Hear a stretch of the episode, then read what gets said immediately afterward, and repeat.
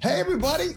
It's John. It's Watar. It's a conversation with Neil DeGraide, world class guitarist from Dirt Robbins, with Mr. Christopher Grant, founder of Giddy Up, and my pal, Father Silouan, Justiniano, iconographer. We talk about the art of Tamada. Is the table, is this dinner, this Georgian dinner, like medicine? We review our time together. This is Watar. Can't wait to share this beautiful conversation with you guys.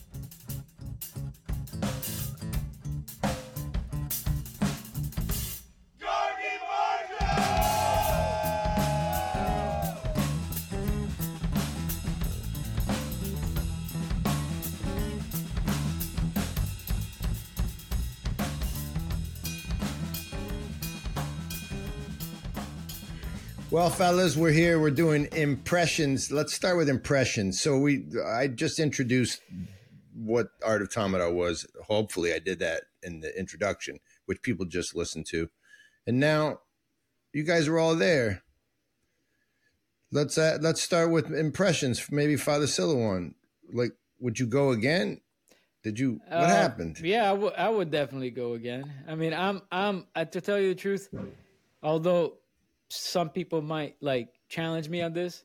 I tend to be a shy kind of person, and I I'm ready. I, I I it is difficult for me to be in crowd situations, and so um, and of course it is also natural for anybody to to to have a, a hard time d- dealing with with meeting new people because this is there is a component of vulnerability and like you know the uh, you know the awkward kind of situation of getting to know. It's like Neil, and, like, you and Neil are say. really close like that. No, but but the thing is like that's the that's the that's the irony because it's like, um, I think even even reflecting back on the summit that I did with you in North Dakota, um, was similarly a, a a blessing insofar as you enter into a situation in which you find an atmosphere where you can navigate the relational exchange in a way that you you you you you forget about the inhibitions. And then you enter into yeah. into relating with people in a way that like you know is is is is enriching. And the the funny thing in this in this situation with Florida was that I got to meet Neil and it was off the bat like boom and then and and, and Topher was also was also in the in the in the van like coming back from the oh, airport. That's right. You and, and we were having a conversation with Andrew in the bus, and like that started to like percolate like right there. You know, it took a little bit, but then boom, we started as we were getting like you know to our destination back to the hotel. Um, boom, we we started to click, and then after that, it was just like natural. Like it, it just basically worked out extremely organically, and and and I think that event creates. I don't know what it's happening, but it, it actually it creates an atmosphere where people they click somehow and perhaps we could unpack that but there, i think there is a common yearning for com- there is a, a yearning for common a common telos basically. Yeah and some yeah and a pause or something. Topher it's a month later. Do you still do you have positive thoughts of it a month later or is it faded our little get together oh it was it was awesome. Um i go to lots of events you know and they don't all land uh, the way that this did. Um this this one was special not just because of the art of Tamada, but also the, the summit kind of being associated oh, with yeah, it and my experience starting, you know, going down with field workers and with Father Silouan and, you know, getting that full experience you know about John. So we had a really full experience and it was awesome. But just the event itself in terms of how we took time to frame up the table as common ground, mm. as a place for us to break bread together as common food and to lift our glasses in unison to like higher things. Uh, it was just, you know, it pointed out the value of this simple thing, you know, the table uh, that's in a part of everyday lives and in a, in a way that was like life changing for us. That's but, what I took away. Yeah, Neil, it, you're a you know how productions go. There's got to be something we can improve on, right? Right off the bat, there's something out well, there. I mean, so I would have to do two um, of these to know how to improve on it because I, I was uh, yeah, I was I was I wouldn't say astonished, like jaw dropping astonished, but I was so pleased because um, I'm used to traveling to events, conferences, speaking engagements, or even like something like a family thing or a friend thing, like a wedding, a destination wedding, or something like that, and uh, they all have a certain level of awkwardness to them that this didn't have, and so I was kind of taken aback at first because I hadn't experienced an event like this. So just like, you know, Kate and I drove down, we live in Florida, and we pulled in, we, we see you as soon as we get there. And most of the people at this resort in uh, Islamorada in the Keys are people that are going to be at the Tamada event. So everybody's friendly, everybody's yeah, there, like, you know, teleologically for the same purpose, um, having great conversations, commonality with people uh, intelligent conversations. Again, like Topher, I already knew. There were people down there I already knew. Father Silouan, I felt like we were peas and carrots, like Jenny and Forrest Gump. Um, I'm Forrest. It's true. He's though. Jenny. Um, so no, but I, you know, I felt like we have different personalities, but I felt like we were lining up on like so many, like we were sharing your brain on some of the things we were talking about. I don't get to have those kind of conversations very often, um, and so I was so excited about the people. But when we finally got into like, I don't want to get too far ahead of it, but doing the Tamada event, like toasting, sitting around a table drinking, like I don't know. I for me that could be a mixed bag in my experience in my lifetime, right? But there was a harmonization that you only experience as a musician that when you rehearse like a set hmm. of music with other people where you're you're doing it for the same reason you're there at the same time you're there for long periods yeah, of time together this is and, it and you don't want it to end because you're just not used to this in life anymore you're you have friends you're close to but generally when you meet up you're at different points in your life. Like someone's dealing with something over here, or they've just come from something different than you have. Someone's coming off vacation, the other guy's coming off work. And when you meet up and you're not as synchronized, but sitting down at the table together every night and doing these toasts and having this like this incredible like roller coaster joyride of of uh, laughs and and happy stories and and and even like some more sorrowful touching stories that binds you with these people and when you're there for two hours and you're thinking, oh, this should be ending, but I don't want it to. And it goes on another hour. And you're thinking, oh, this should probably end now, but I don't want it to. And it goes on for another hour. And like you feel more like that. And eventually it's 2.30 and you, you need yeah, to have a voice so you can people. talk tomorrow so you go to bed. But you're just not used to being and going through the same ride with all these people with the same for the same common purpose. I was so astonished by it that I'd have to do it again to start nitpicking at anything uh, to give it an honest um, sense of approval to get my head around it, like or or like what what should say, what should go, because it's just so much better than other anything like this I've experienced or done. You guys are kind. We're to do it again. Uh, part of that we'll talk about soon in the new year. But I have to say this: there's this toast. Uh, Daniel, one of our Padrnos who was there, he's working with First Things. Did you guys see it? We have this so we've kind of bonded, right? We're we're we're on Telegram as a group, and we're talking again. And Topher, you and I have been talking. Uh, he sent this beautiful little article about a Tamada who's received some Americans, and they're in their fourth hour of the Supra. And everyone, I know Americans are like, really four hours, but it's there's a stillness. You you want to stay, trust me. But he says to them, "May this this peace, this stillness that you have right now. Stillness here, not being quiet necessarily, but a willingness to stay and sit. He says, "May this feeling follow you." From the table to your home and to every relationship you have. And I was crying when I read that like a baby because I just think once you've done the table a couple times, it's a real event in your life. It's not a joke. There's a stillness, but it's not quiet. It's um, it's peace of friendship, brotherhood, sisterhood, all that stuff. And I think we, I think we had it. I think we had it. We did some intellectual stuff. Neil, you, you and Father did a nice thing on wine, medicine. Let's let's ask that question to all of you. Do you all think the table is a type of medicine?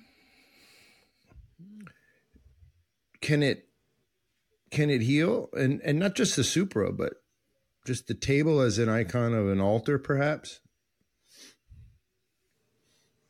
Okay, so I'll go, even though I just talked, because um, no one's going.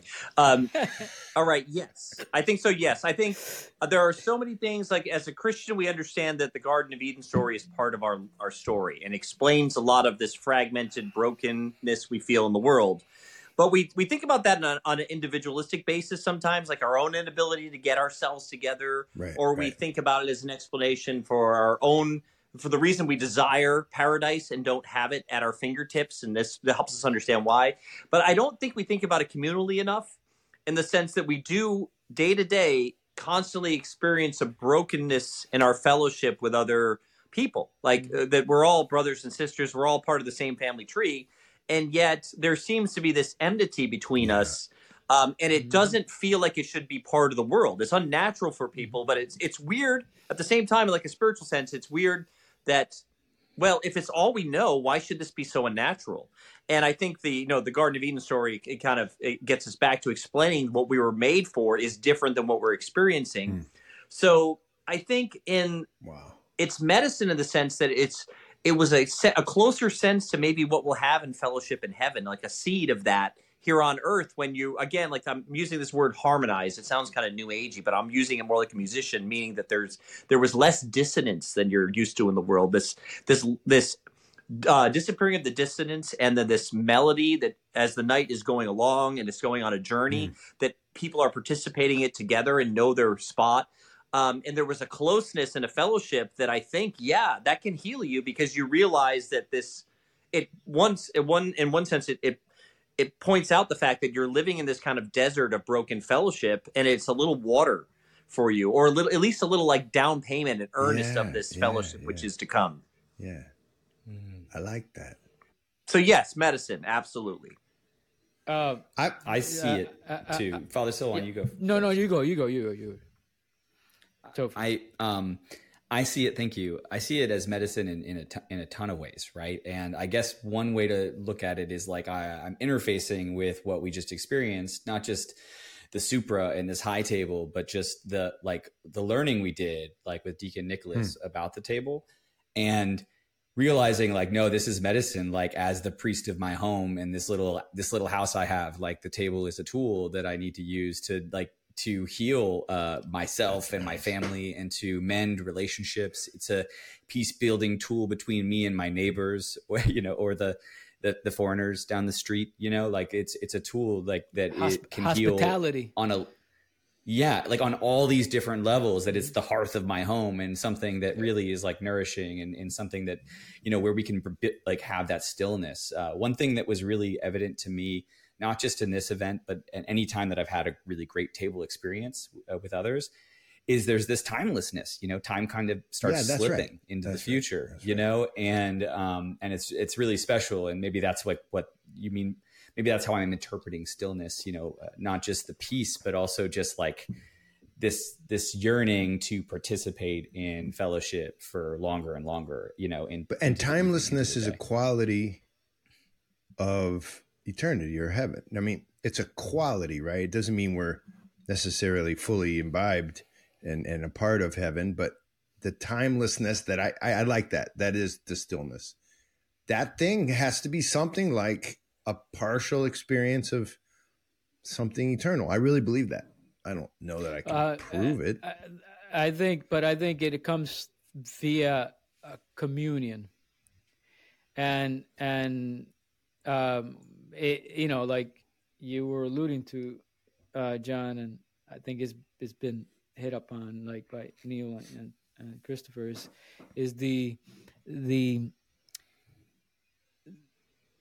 the table the festal like the the feast the the the the feast the wedding feast Hmm. the the the eucharistic feast being an image of the kingdom of heaven so so so by definition our human uh, communal experience around the table is an icon of the kingdom of heaven.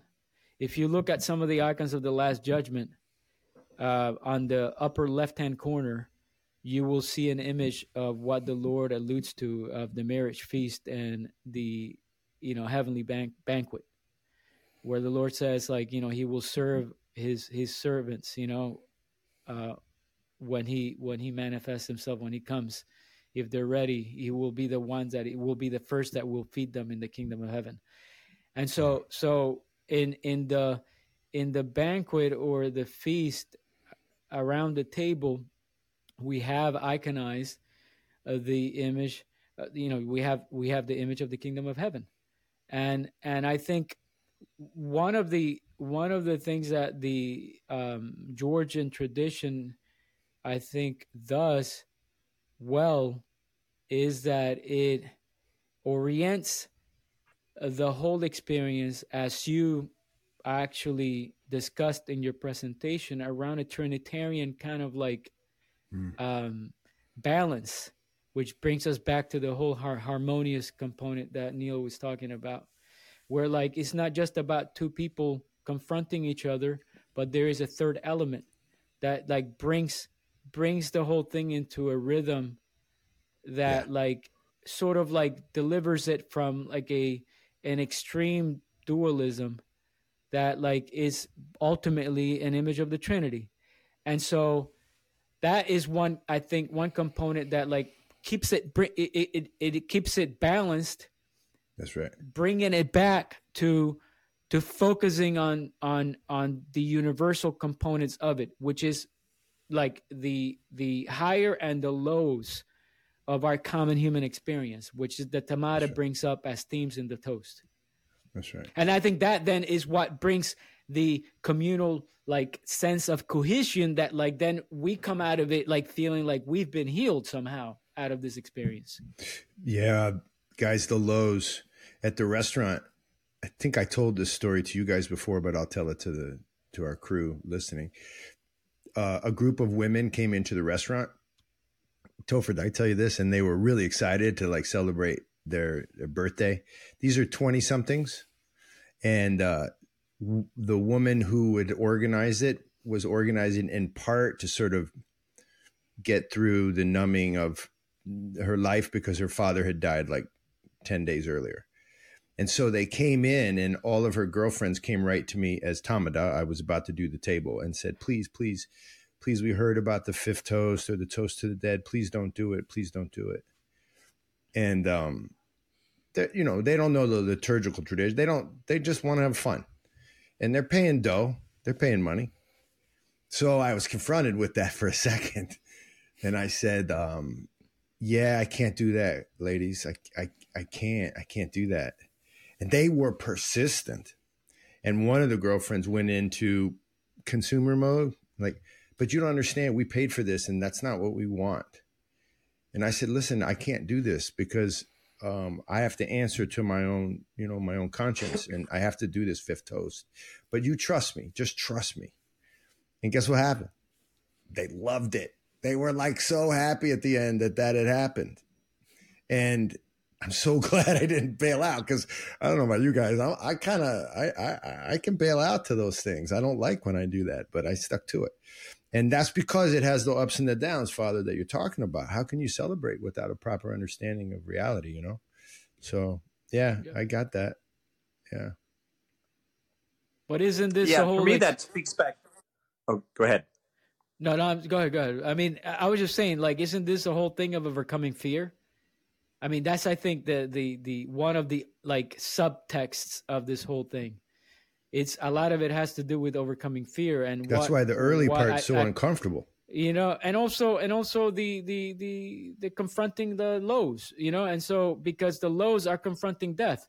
And like and that's what mm. st paul says like we're partly in bondage to the sting of sin because of our fear of death and so like that's one of the things that like mm. the the the the feast does it's like yes we have to confront death but death is not the final word and there is something yeah. beyond it. So, anyways, go ahead, Neil. I'm sorry. No, I mean that's a great point.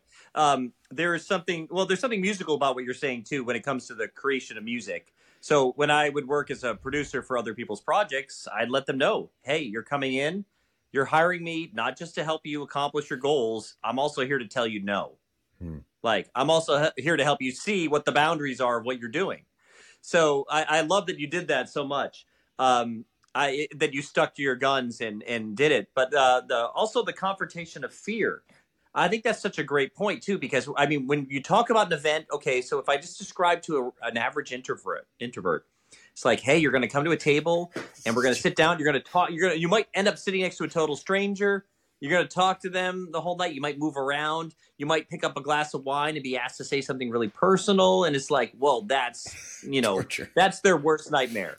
Because I don't know, maybe there might be some kind of weird instinct where it's like the only time their ancestors had to talk was when they were about to be killed or on trial. so there's some kind of existential fear that uh, is is striking the heart of an introvert. Um, but at the same time, you watch people do it. You watch people take that little step, and I'm sure that step was more painful for them than it was for me.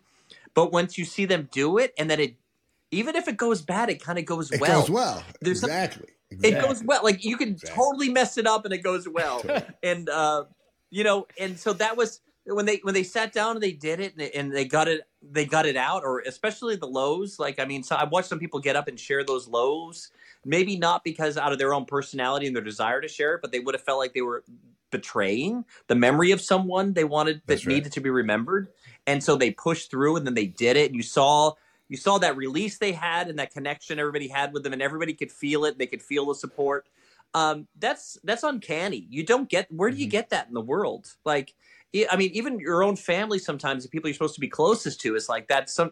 Most people feel like that's a place they can't be vulnerable, and so I think there's yeah. Again, back to medicine, back to the mm. in all in so many ways. Like Topher said, there's so many ways we can talk about how um, this this can be a healing experience, and I think it's a deeply Christian experience. I don't think that anything that was going on um, didn't spring from the Christian yeah, tradition. That's right. It wasn't. It mm-hmm. wasn't like it wasn't like we're going out in the world and trying to find cool styles of music and bring them into the church or looking at other practices. It was.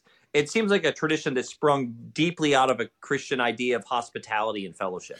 To- Topher, will you? Because as an Orthodox guy now, you're deeply were devoted to a lot of Jewish traditions before your conversion, and and they're similar, of course. And you threw parties in the Old Testament tradition. Am I right about that? W- would you share some of that? Yeah, and sure. its connection. Um, before I do, though, I wanted to just touch on that story that you told because I, I, think it's interesting what it says about us and our culture um, that we find we think that healing comes from avoidance of wow. the pain or the yeah. lows Mm-hmm. Um, or trying to like run away from them or high or trying to have a, a peak in the middle of a valley. Like let's run to the peak because we don't like the feeling of this valley. Um, and I, am saying this in terms of our culture in terms of my own milieu and like how i deal with things. And like um, i think that that's a really appropriate thing that like you know sitting across the table from people forces you to deal with things that you wouldn't normally. And this pattern of kind of commune you know as uh, as Father Silouan said, uh, communion and confession. You know, I've seen this this pattern uh, outside of my own Christian experience uh, be really powerful. Like people talk about it; it's a real clear thing. Like being able to get people to sit across the table is really powerful common ground and being able to get people to identify like the low to talk about the lows is is a pattern to heal from them you know that's really mm-hmm. clear so I, I do think the table facilitates that in a way that's cool and in, in, your story i'm sure you have tons of stories about how that happens in real life yeah. with real people yeah, um, but yeah i just wanted to point out that avoidance culture and um, how often we think that's the way to deal with pain you know just definitely not not know? to cut you off but in those early to you know toast one, two, and three when people are learning not only what the tamada is and how it works, but they're also learning sort of the rules. It's so uncomfortable. Mm-hmm. Now in Georgia, everybody knows already. They, you know, it's like you go to your house for Thanksgiving. They're immersed. Yeah, they're immersed already. Yeah. But you're you're right, and people want to avoid. I think I mentioned it on our failed recording, but uh, the most irritated people at any one of the tables. And in our case, it was different because people had, you know, they paid and prepared to come to the beach. They were all ready to go. But when you're at the restaurant, you'll see there's some 60 something white dude whose wife has like read about us in some magazine and wants to come to the restaurant. This dude has no desire to be there. This dude is like, why am I here? This is so uncomfortable. There's there's five other 60 year old white guys who are all pissed they're there. They just want to be golfing. And and by the end they they loosen up. But the first three toasts, man, it's like it's like daggers while they're watching me toast. Like, why are you doing this to me? they need the first sip, you know. It kind of starts changing the whole the whole tone. They all say that too. Um, they say that. Yeah. They say I need wine, and I maybe we can address that too down the road. But I just did a little. Um, I'm going to answer your question, John. Sure. I just did a little toasting event. Uh, my my human resource team put together oh. for the end of the year because we can't have a holiday party. So I was like, hey, let's just like send everyone some wine, like a bunch of wine, and like you know drink together and raise a glass. And we had like you know a couple dozen people uh, toast. It was really awesome experience. But just a heads up. Um, That's perfect. But to get to your question about uh, you know the the feasting experience that I was uh, participating yeah. with. I was talking to Neil about this for almost a decade. Just the the symbolism of the feast and the value of feasting, and the you know Ecclesiastes talking about like better is the day of mourning than feasting, but this experience we can all have in feasting that's really can be transcendent you know and um, seeing the pattern of the three feasts in the in the torah like in the um, in the old testament talking about like uh, you know, Pascha and Shavuot, which we call like Pesach and, uh, or, you know, Pascha and, uh, and Pentecost, yeah. right? Uh, mm-hmm. but there was a third feast where all the men went to the temple as well, called Sukkot, or the Festival of Booths, Oof. where the city and the the city and the country kind of came together, and everyone brought like their their food or sold it and bought whatever their heart desired, including strong drink, it says, mm. um, and shared it all together. And then like, you know, whatever was left over was like for the priests and for the, it was like for the storehouses and for like the sojourner and the, the, widow. Right. Uh, so there's this pattern of a feast that I was really interested in because it told the story of God like the story of God abiding with his people, right? In the tabernacle, mm. in the tent, like, you know, with the pillar of fire all the way through to, you know, uh, on Shavuot is like when the, the the spirit went into the temple and all like all that kind of stuff, right? C- coming down to like John saying like uh, he came and dwelt among us, you know, and yes. that was it's using like this yes. tent language about his sojourning here uh, in the incarnation, and so there was just this really cool thread uh, that I was using to or I was exploring, I guess, myself and helping other people participate by coming to feasts and talking about these themes. And you would uh, do them for five, that, six days at a time, right? Yeah, but also just the Sabbath. Like I had a I had a Hebrew friend, an Israeli, who just came and did the Sabbath at my house once, just like said the prayers, and I was like, these prayers are beautiful, and this pattern is awesome, and they're breaking bread and drinking wine, and then we're not doing anything for the day. There's a stillness to yeah. it that was yeah. really powerful. So that's what got me digging into the Hebrew tradition in general, and yeah, got me into fast feasting all the time, and the parallels uh, in the Georgian feast are like really uncanny. You know, uh, I I it's not even a debate. The Tamadas who study this in Georgia will tell you they it's all drawn out of the the ancient Christian tradition, which of course is, you know, right there, right there and right connected. Nino, who who who was the enlightener of Georgia, she walked from Jerusalem. I mean, she was walking from Israel to go and take the Christian tradition to to Georgia, the 300s. Pretty wild. It's pretty wild. Father, you're going to paint me an icon. You said. Yeah, yeah. Yeah, he said he's paid me one first, though. I know. Oh, well, you... oh, we got competition, and oh my goodness, we'll see. You know, it, will it'll happen, and it, you know the thing is like like which is sort of like reflecting back on the feast thing. Every trial is the preface to a moment of grace. Hmm. And every moment of grace is a warning for a trial. And our life is a rhythm between those two.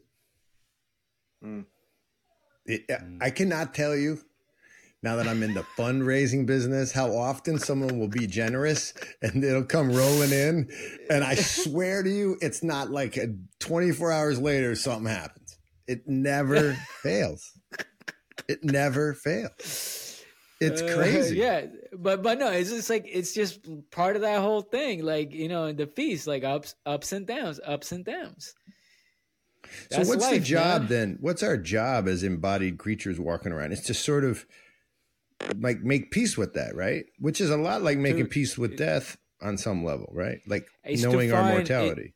It, is to is to find the rhythmic harmony in it and to sort of like become a pliable bamboo or a boat that knows how to navigate the waves.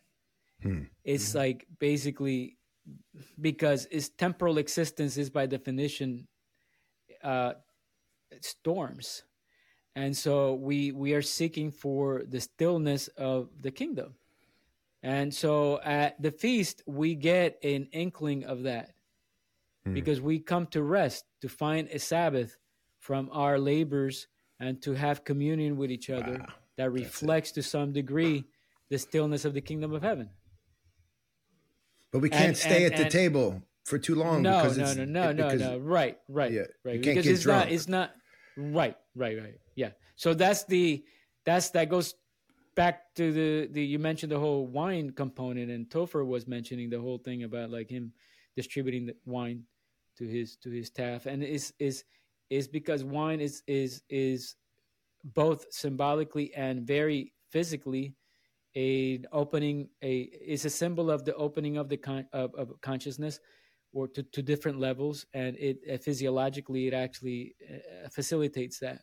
But the so in that way it actually it is a, an image of the ecstatic or the the bliss of the kingdom but at the same time it has in a temporal sense is the is the the the multivalent component of symbolism where like baptism is both life and death.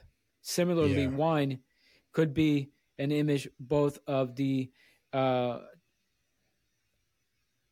attaining to higher levels of consciousness, or it could be the debasing towards a level of chaos um, if you're not mm-hmm. careful. So, uh, but I think the feast especially the way that the Georgian tradition has it with the Tamada and like the toasting rhythm, it grounds it. It gives it That's a exactly right. cohesion and a harmony that mm-hmm. that keeps you from the what we know very well uh, as you know when we were in our in our stages of development as young people like in a western society like the united states where like the party is seen as just purely a chaotic opportunity to give in to your passions and so the feast is is a way of controlling that and keeping at bay in order to focus on higher things which is ultimately a communion that is healing yeah. so we should so i had a spiritual father once that told me if you want to know who to marry, not only watch how they fast, but watch how they feast. Oh wow! Which which was helpful to me because yeah. you know you you tend to when you when you start something brand new and you're zealous, you tend to look at all the, you know, you're brand new basketball player. I'm going to run 50 rat races. I'm going to do all the hard stuff and demonstrate how how good I am but also how do you celebrate? Probably tells you a lot about the character of someone as well. That's what I'm finding right now um, as I get older. Like I can do these without getting hammered, um, but I can't do them right if I haven't fasted. It's pretty interesting. That it's all becoming real. Why can't we know this when we're younger, Neil? you know, that's funny you say that because it does make sense to me what you're talking about. Because um, you know, there's this there's this dualistic puritanical attitude that I think maybe was seeped into the Americas for sure in my and you know in our history here mm-hmm. um, that that anything that could swerve or go off the rails meant you should avoid it completely. Right. You know, and obviously that's dancing, singing, fun, drinking, eating, pretty much all the stuff and so the problem is is that as a christian you can't reconcile that with scripture because well there's wine and communion and there's all, all these elements i just threw out are they're they're prominent in scripture mm. um, especially in certain stories so um, i think about it too like you know when I, we're talking about the idea of, of taking wine into yourself the problem is is that it does go to your head So, um, in the sense that, like, I, I gave the analogy when Father Silouan and I were talking, it like you can think of it as an internal candle you light. So, if you light a candle to pray as a celebration, you light the candle, the wax, the body burns down, and the smoke goes yeah, up. Is great. They separate, right? Okay, so when you drink wine, if you pay attention to what happens, something's fizzing up, right? Something's going up, and it and it can elevate you, and it can it can free you from some of the pains and the and the and the constricting nagging of the body to contemplate right? But you have an image of what happens with Moses when he goes up to receive the commandments, where he leaves Aaron, you know, like the neck, the priest, and the body behind. And so he has to go up for the revelation. But what happens when you go up for the revelation is that who's guiding the body? Right? So what's the body going to do? Well, you see what happens down there. Aaron doesn't know how to govern this without, you know, mm-hmm. Moses and what's above him. He's lost what's above him, and the body starts doing whatever the crap it wants. and and so that's where when you're talking about the ascetic aspect of it, that's it, man. It's like it's just like a fire drill. Like so asceticism in a sense is like practicing for a fire drill because when you're a kid, if there was a real fire, you would all panic and trample each other on the way out of the school. So you practice it when you're calm, you practice it when you're under control, mm. so that when the moment arrives, you're already have rehearsed the motions of what you do. So drunkenness, I think that people think of it as like a technical, like you know, blood alcohol content term. And I don't think that's the problem. I think a sober person can have a little alcohol and not lose that ability to wow. govern themselves. So drunkenness is different from person to person. It's like when you lose the ability to govern yourself and maintain your character and you start to lose your character, you're drunk. Doesn't matter if it's a half a glass of wine, doesn't you know, but if you can maintain it after 6, you're probably you're probably doing a little better. Not that I should give people numbers out there because someone will go home and be like, I'm getting six glasses of wine. Neil said so. And Father Silouan nodded. Trust Neil on, don't trust Neil on the science. You know what I mean? But I, I think drunkenness not as a technical scientific term, but it's like, hey, if I lo- if I lose my character, if I'm saying stuff that's out of character, if I'm eh, you know if I'm tempted to do things I don't want to do and can't control myself, yeah, I'm drunk. So like, I, I think that's the important part of this. But at the same time, you can't give up what it frees you to get to understand that ecstatic contemplation that you know the expansion of of that thought in the spirit and and especially if it's directed and guided towards god it's an incredible gift we have in wine is is so, that the same know, spirit? Oh, go ahead, Father. I, no, let me ask, Father. Is that the same spirit as when the fathers talk about don't watch out for laughter? They don't mean don't laugh. They mean don't laugh in that way.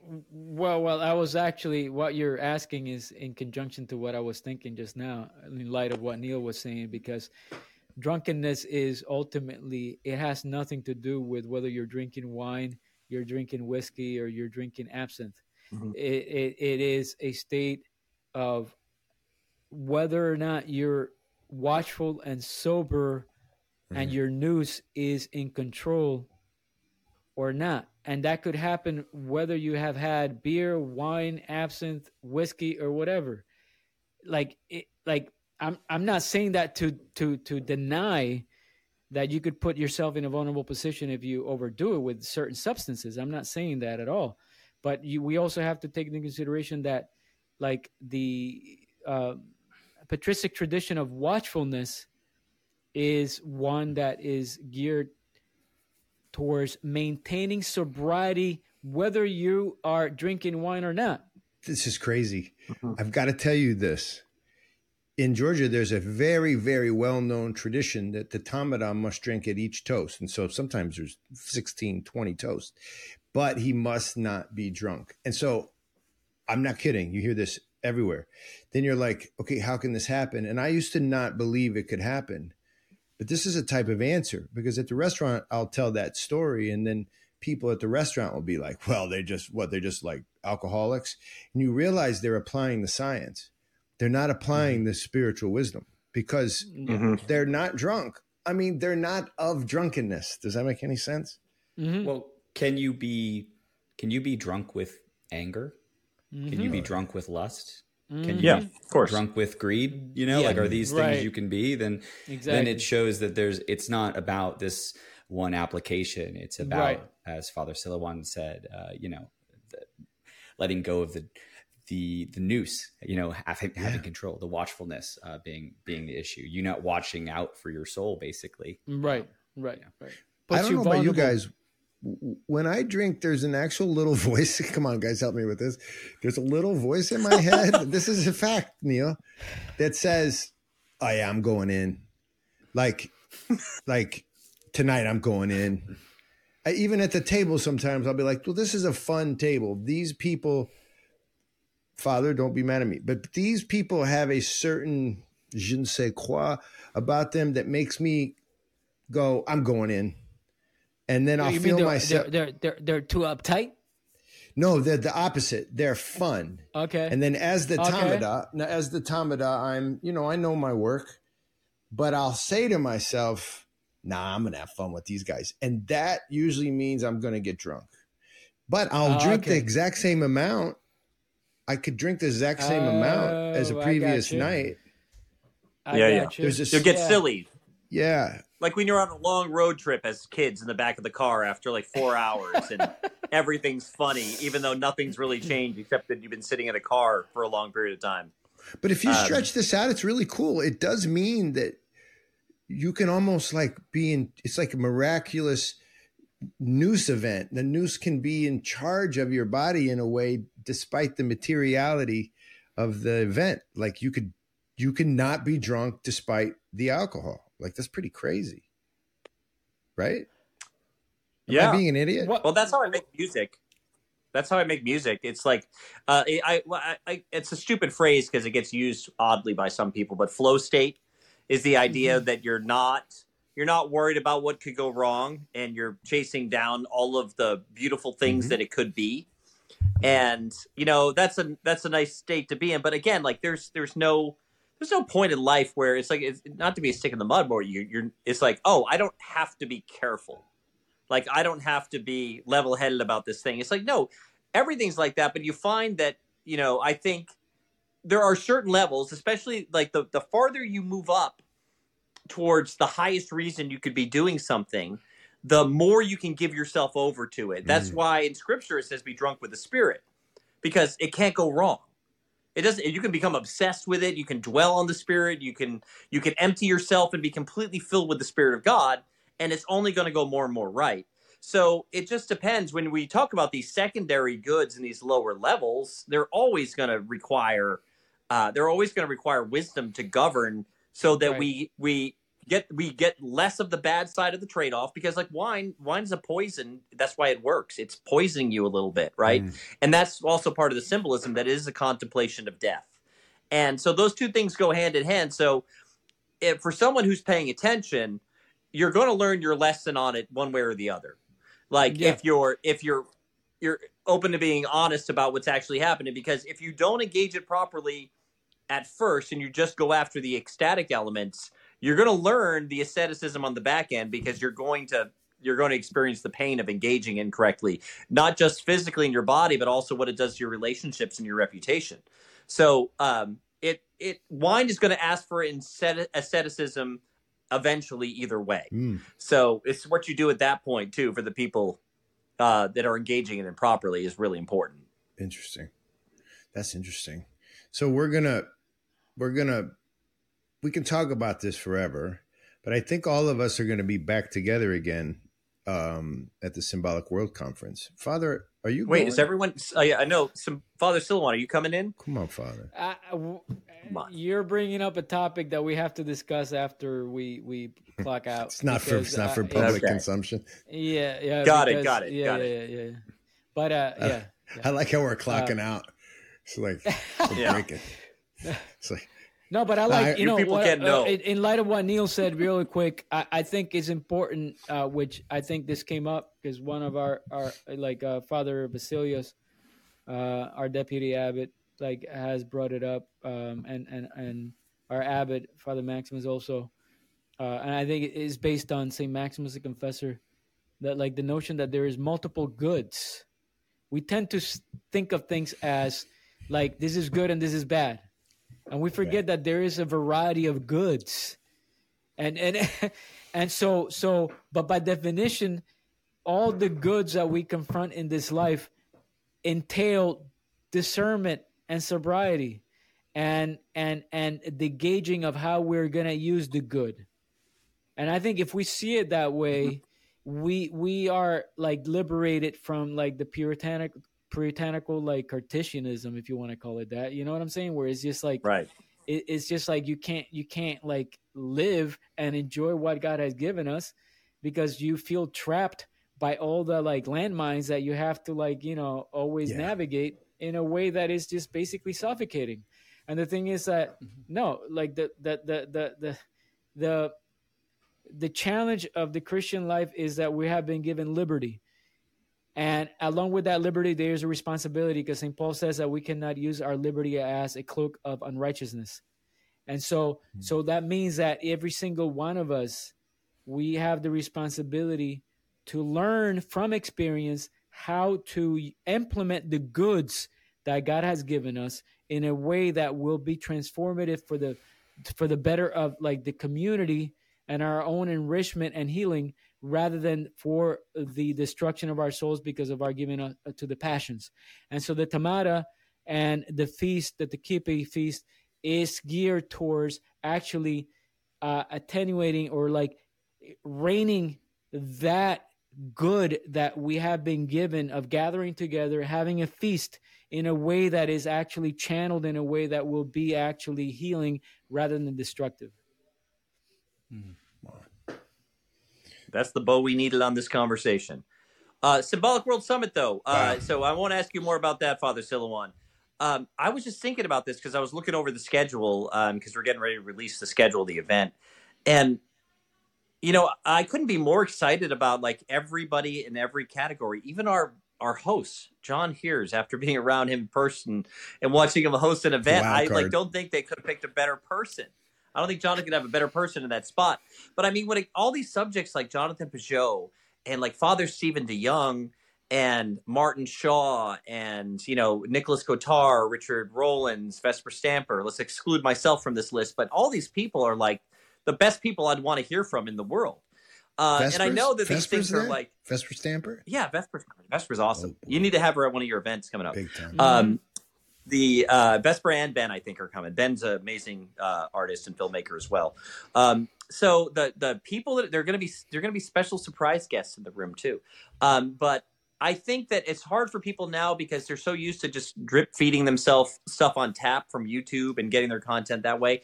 I hope they don't miss out the opportunity to come down to do this in person and you know shake Jonathan's hand tell him thank you in person yeah. for what he's been doing. Uh, I mean, I made him a video from the Tamada event and I sent it to him. I think I sent it to you too, John, to see it. Mm-hmm. Um, but everybody there had a story about how he impacted their lives. And I was like, oh, I'm going to record all these with my phone real quick cool. and send them to him.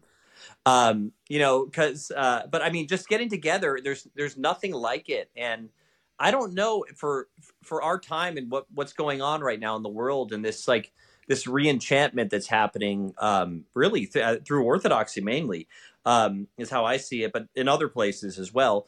Um, I don't think I think everybody needs to bite the bullet and figure out a way to get down there who can because uh, I want to meet you and it's it's there's nothing like getting together in person, especially in these times. It's got to happen, and it's got to happen. That's also medicine it's also a kind of medicine a lot of people right now, especially a lot of young men, don't want to take because it's uncomfortable to meet all kinds of new people and get out of your get out of your you know your shell. But I'm telling you, it's got to happen. It's so clear. Yeah. You know, Pageau Jonathan talks about it all the time, embodiment and making things real by, you know, being around. You guys so different. You know, but again, Father, you help me. I'm blessed to be able to sit on this Zoom with you guys. So I'm always one who goes in on the internet. You know, I'm always, uh, a, there's a lot of evil in this modern invention. And it's true, but also it doesn't help me when I live in that uh, in that space. And so I think it's the same with the conferences. A lot of people go, well, I'll just watch that later. At some point you can't, guys. You got you can't. You can't. It's it loses its efficacy. You have to be relating in person. And that's what we're going to do. Topher, you and I are talking about something cool where we're gonna we're gonna figure out how to do this everywhere.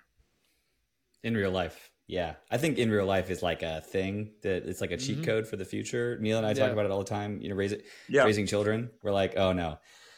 It's not it's not scary for them as long as we teach them to value yes. in real life living you know not getting sucked into the metaverse as some as some fake you know this is great by the way this technology that we can have like this virtual table but this is definitely not as cool as the table we had by the No. pool, Mhm. right No. Exactly. Um, That- totally, totally. and it, it can't it can't ever be that so i think yeah in real life there's not there's no substitute it's hard to it's always you always have to make a sacrifice to travel to go places not just financially but like you know i leave all the time and whenever i do it's like i'm leaving patterns and Right, people that right. i love you know and that are important to me so i understand why people have trouble with that but i think we all need to realize the value of you know part Yeah, of the yeah. of the table is real life you and know I Yeah, modern tools modern tools are great, but modern goals are not. Yeah. It's the goals of what are what they always were from the since people have existed. So I don't reject the times we live in. I'm happy to live in the times we are. I'm happy to have access to even something as crazy as postmodernism. Uh, I I, don't want to access their goals and values and their in their reasoning. But uh, you know, if we all these things can be pointed to something better, and there is no substitute. You will fill your life with junk and things you never wanted. Um, if you don't have in-person real relationships with other people and a church Yeah. and, and uh, it- you're going to fill it with junk because you're going to try to make up for that and you're not going to know why you're doing it you're not going to know why you want all these things you're not going to know why you can't get over your stuff it's because you're not sinking your teeth into the real and so Mm. don't let the modern world the modern world can be great all these tools can be great but you still it's all there to point back to sinking your teeth into something real with a capital r Neil, man, that super thankful. I, I just Yeah. want to tell you guys this, and maybe then we finish up, but what you guys think of this? We've realized, and I, I know you guys know this, there's iteration, there's always iteration. You think you're doing one thing and then re- realize, oh, I was actually working on this. I thought I was doing A, but I'm actually working on C, and I didn't see it until it was time to see it. And what we've realized is, is while we have a restaurant or First Things works with people overseas, or and we're doing these small project development, that's what we thought we were doing. Here's what we're doing, and I I realize it. I want you guys to. You're on this journey already, Father, Neil, Topher. Come on, you're with me, and you're doing it too. Is now in the restaurant, you'll see people, uh, secular people, whatever people, come in and they'll start doing it themselves. They'll they no one's no tamada's there, no person at the restaurant's coming to egg them on. They sit down, they get a bottle, and they just sit and talk, and they you'll see them toast as Tamadas. And these are people who have just fallen in love with the restaurant. And what I want, I want that to be my neighbor that calls me over for like, what if that starts to happen? What if the people that's the- in my neighborhood? that's the beautiful thing. Yeah. it's about teaching people how to make music together john you you you used a lot of music references and you know talking about how the tamada is like a dj in, in some regard but those three of the things that you talked about in your symposium the you know in terms of the third thing and the Hmm. the the the peaks and valleys as well as the stillness you know like these are all like musical you know this like musical um uh, Oh, references right. right, and i think it's actually really really beautiful when you when you're thinking about this but it neil talked about it there about how the event itself helped us harmonize. Uh, he mentioned it today but it's actually like we're all on our own levels but as we get together over this common ground we start like actually kind of getting in sync with each other. Mm. um, and you know you see it happen in a cool way. So teaching people how to be a Tamada even in you know and to move towards that is teaching people the art of lifting up something else uh, you know that's higher than themselves lifting up a good you know talking about the good that we have and it's a it's a eucharistic thing it's like Mm-hmm. receiving something as a blessing and offering it back up you know is is that pattern so i think it's a really good thing to teach people to do and they have an inherent desire to do it in general because they receive all this beautiful stuff in the world and they need to have a place to they need an output for it Th- Um, that's what that Neil. That's why I'm with you on postmodernism. It's allowing the breakdown of whatever this thing was, this materialistic modernism, and and again, thankful Mm-hmm. for it.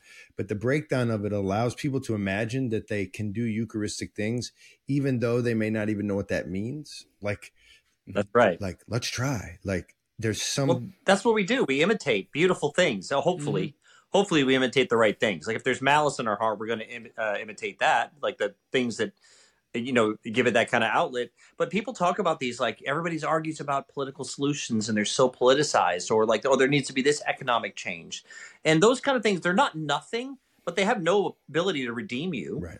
And what's gonna what's gonna the only hope in the future is pockets of people who live beautifully, and uh, you know, little cities on a hill.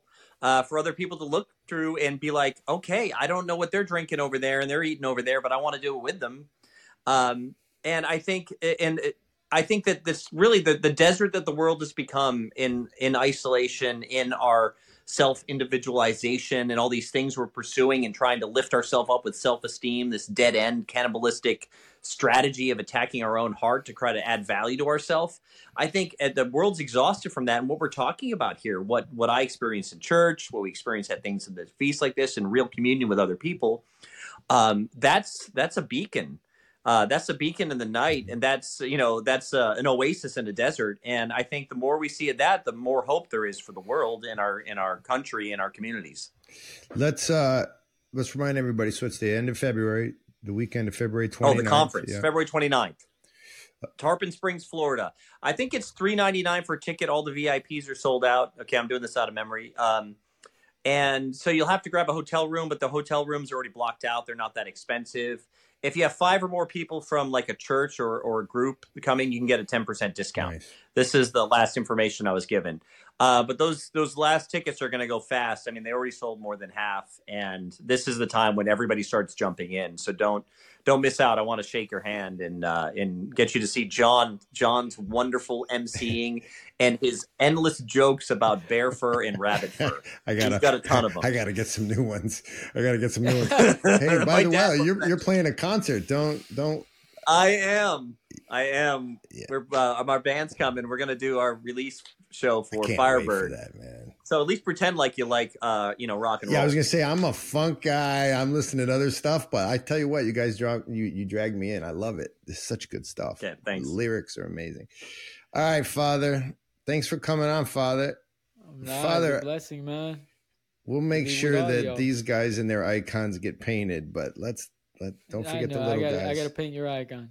Yeah, let's not let's not clock out uh, right away because I want to like shoot the breeze a little bit about this like logistics about like the the the summit thing. Okay. Okay, sure. All right. Yeah, no yeah. worries. Um, much love to all you guys. Thanks for being on here. It's a big deal. Topher, I'll see you soon, God willing. Um, we'll figure that out. And uh, I can't wait. Thank you guys. Thanks for your time. You got it. Thank no you. Well, I'm glad that we could all be together.